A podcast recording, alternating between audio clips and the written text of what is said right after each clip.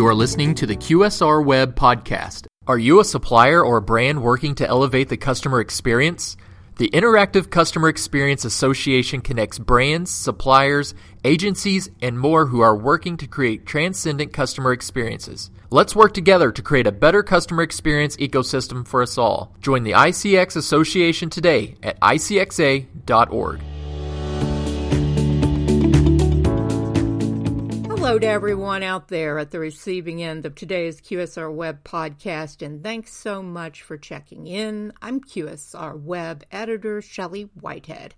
I promise you won't be disappointed today because we're picking up right where we left off in our conversation with And Pizza CEO Michael Lastoria, who you first heard from in the podcast published on Friday, March 8th. That whole interview gets started right after this very brief word. The Interactive Customer Experience Association's mission is to connect B2C brands to technology that elevates the customer experience. Brands have access to resources, project help, news, and insights based around boosting their customer experience. Suppliers gain network opportunities to reach these brands and help them provide solutions to elevate their customer experience. Join today at icxa.org. Okay, today we're starting off right where we left off in the first part of our interview with And Pizza CEO Michael Lastoria. Specifically, we focus now on how the DC based brand communicates with its employees as part of its overall mission to improve the quality of restaurant workers' lives. In And Pizza's case, that actually begins with something very much like what you're listening to at this moment a podcast. I, I was also curious, you have an in house podcast for employees, don't you? We do, yeah. That that was uh that sort of started off with you know our newsletter, and you know shame on me for you know thinking that you know a newsletter you know was going to be effective. I mean, the, the average age, um, you know, of an And Pizza employee tribe member is you know ranges from call it 22 to 23 years old, and you know I don't know anyone 22, 23 years old that prefers you know being emailed a newsletter as a, a, method of communication that number one is going to be engaging number two they're actually going to read um, given you know we live in a generation of sound bites uh, and it's really hard to, to you know sort of wrestle attention back and get people to to to pay attention. And so we decided to take all that communication and turn it into a podcast. It started off every other week, and now we have it going weekly. I think what makes it the most interesting is that now people are starting to tune in, and it took some time, right? Because a lot of this stuff, you know, once you go there, like when we went to text only, it took time for it to catch on and a real commitment for the company to get it right. And the same thing with podcasting is it took time for people to feel like this is something that's not just hey let's go try it. We don't know but we're invested in it. We're committed to it. The content's consistently improving and we're figuring out you know better ways uh, for us to get all of the important messages the company has and wants you to receive in the most thoughtful. And so we we record it we text it out to our, our, our tribe members and then listen to it. We're constantly tracking you know how many uh, plays or listens that we're getting and seeing those numbers increase week over week over week. And then, of course, soliciting feedback. How can we do this better? What would be more interesting if we bring in, you know, people that are potentially celebrities, right, in their communities or neighborhoods? If we start to do interview content with them, is that more interesting? Is it not? And we've just found that we're getting a lot of good crowdsourcing of ideas that make the content more rich, more powerful, and more digestible. I can relate. through this, As we're here today. Through this Absolutely. podcast, you know, it's it's fun and it's uh, it's interesting, but that again, you make your mistakes right there for everybody to see and hear. So yeah, yeah, uh, people like that. People yeah, like I think people like mistakes. They love it. I mean, when you make mistakes, you're basically saying, "I'm like you. You make mistakes. Brands make mistakes. People make mistakes. There, there's a you know, th- there's a um, there's a real good feeling that and, and, a trust that comes from that when you're willing to put yourself out there. Um, I, I think it works extremely well. Let me ask you about you've got a relatively streamlined menu, um, and you pretty much own your beverage menu. Um, I'm wondering what the intention is behind those those two texts. Yeah, I think you know, as it relates to beverage, you know, I think it was, you know, trying to find what would pair well with our pizza, uh, and, and realizing that we probably need to sort of make our own uh, products, right? And, and, you know, to, to do that, and everything that we tend to do is is is take a concept that is kind of right down the middle, and then you know, kind of adjust it to be left of center. Add that twist or that edge that we feel like completes the flavor profile that is going to um, taste different. And we get a lot of inspiration from fast food. I mean, McDonald's wouldn't be McDonald's without the Big Mac. And one of the things that made the Big Mac special outside of the you know double patty and, and a bun wedged in between was the sauce. Right? If you remove the special sauce from the Big Mac, you're left with just a relatively average burger. And so that's how we think about if we're going to do a pepperoni pizza, well, it's either going to be loaded up with pepperoni or it's going to be, you know, spicy tomato sauce with pepperoni with arugula, goat cheese, and hot honey. And just those extra couple of ingredients really tie, and that's our American honey, really tie a pie together that's become a bestseller because we just did those one or two things that gave people a flavor profile they maybe haven't had before or is unique to And pizza. And we really look at like the hits on fast food menus as being the barometer, not the supply chain, right? Not the ingredient quality necessarily, but the flavor and what made you know that brand special. It's the spicy chicken sandwich from Chick Fil A. It's the Big Mac from you know McDonald's, et cetera, et cetera. Uh, those special moments people remember and they define brand, and that's the bar that we want to be looking up towards, and that's sort of the every product needs to be as good as that, and if it's not, it can't live on our menu. That's interesting that you look toward fast food. Um, that may be the first time I've heard that in a, in a while. Um, it, it's uh, it'll be fun to watch how the menu evolves in that respect. Um, I, I can't go too too much further without asking you about your location at the U.S. House of Representatives in the Rayburn Building and I understand some pretty wild things have been happening there this week uh, in the midst of all the testimony. Yeah, well, we we've had a. I mean, it, it's been a wild year, kind of starting off, turning into the new year with you know the shutdown and the massive impact that had to the you know 800,000 workers that were without paychecks. So we decided to offer you know free pizza and we gave away well over 30,000 pies you know, over the span of that shutdown that became quite a thing, including partnering with um, an amazing human being, Jose Andres, who also is local. We've done stuff in the past with.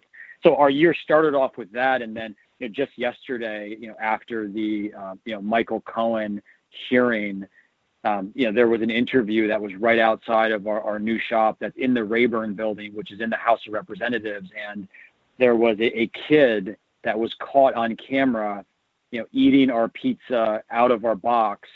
And it became an internet sensation. I think the video is, is approaching about 2 million views. Uh, and now hallway pizzas become a thing. And so, so many people have reached out to us, and now it's become a meme. And we've created probably 10, 15 memes associated with that. We rolled out a hallway pizza today that was the actual ingredients that the kid was eating. Um, and there's you know press that have been circling you know the location all morning because people are really getting a kick out of number one how we mobilize as a brand to take advantage of you know just the fact that someone was eating pizza behind a camera that went viral. Um, and number two the, the, the power and impact of internet culture.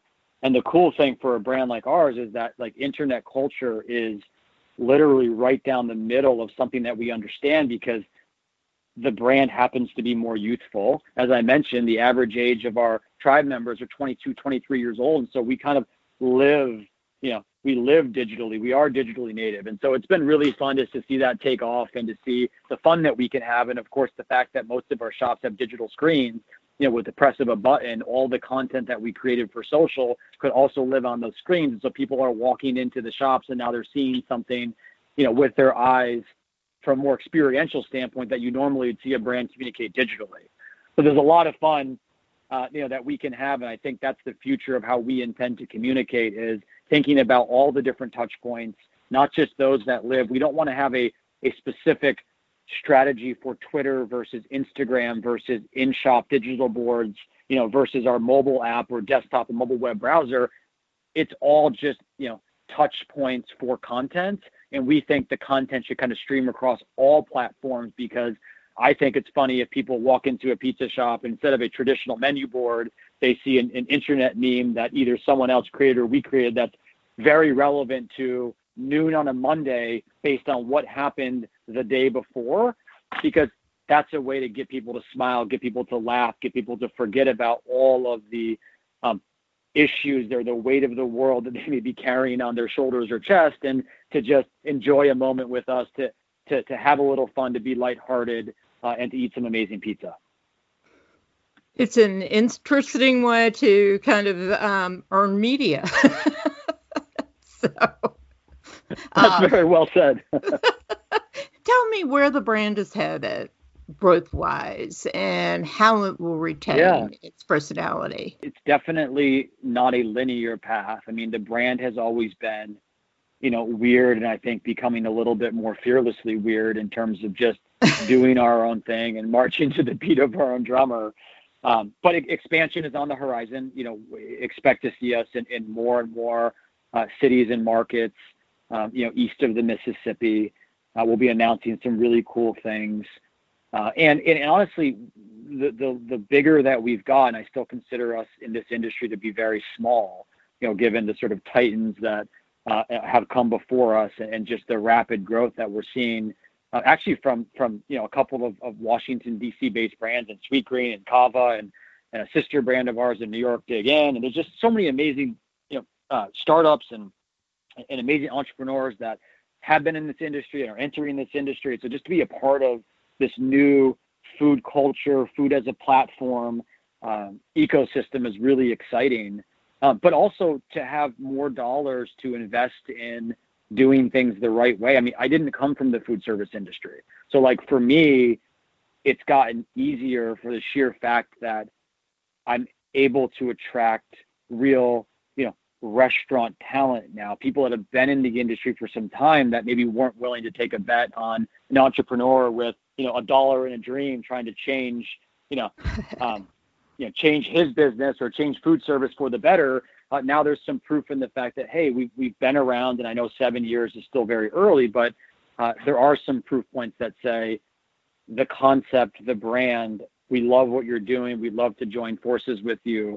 And so that has become really empowering, having more dollars to invest in how we can be a better employer, how we can be a better neighbor, how we can serve more responsible food uh, consistently, how we can consistently improve the quality of our offerings. Like it really comes down to not just what you can't do because you have limited resources and limited human capital to what you can do. And so the future for us is really a lot of white space with continuing to do more and more and more of the right thing our way um, with really supportive people.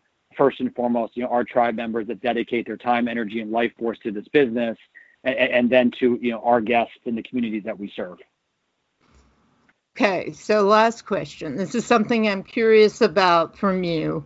What would you like to see more restaurant brands, particularly limited service brands, do these days as part of their business as usual? I, I honestly think the obvious answer for me is I think starting to think about uh, the federal minimum wage, the minimum wage that you pay, and starting to invest some dollars in trying to be on the right side of it or trying to think differently about what it means um, to pay people a higher wage and, and, and how to stomach uh, you know, what will be over time, uh, you know, a $15 minimum wage.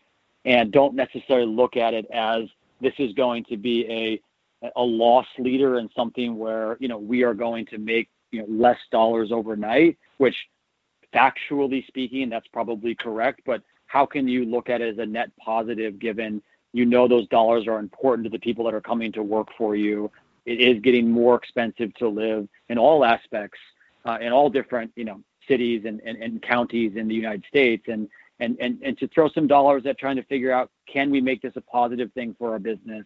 Can we rethink the margin profile of our business? Can we rethink the employer-employee relationship and really focus on culture and, and taking care of those people that come to work for you? It's a very controversial topic, but one that's really important to me because we started with that thesis back in 2012 and have one of the healthier economic models as a result of you know having a lower turnover and having a unique, interesting culture that really drives a lot of top line revenue for us and has been a defining point in terms of what makes this business work. It comes down to it's the people and it's the culture, um, and we would be nowhere without it. Well said. Thank you so much. I've enjoyed talking to you. I've learned a lot and plenty of fodder for future future stories you've given me. Thank you, Michael. Well, we, and Pizza loves you, and Pizza loves this industry. We're just happy to be a part of it, and uh, just very thankful for opportunities like this to to share our two cents um, and maybe provoke a little bit of thought. But thank you so much for having me. I really appreciate it. To our dear audience. We hope you enjoyed that two part serving of And Pizza and even took home some ideas. Just we figured this podcast really only works when you get content that helps you do business better. So please, if you have ideas for ways we can do that or a brand you just want us to talk to, please contact me via email at shellyw at networldmediagroup.com or through QSR Web or Pizza Marketplace online. Until we talk again, have a great business week ahead. Bye now.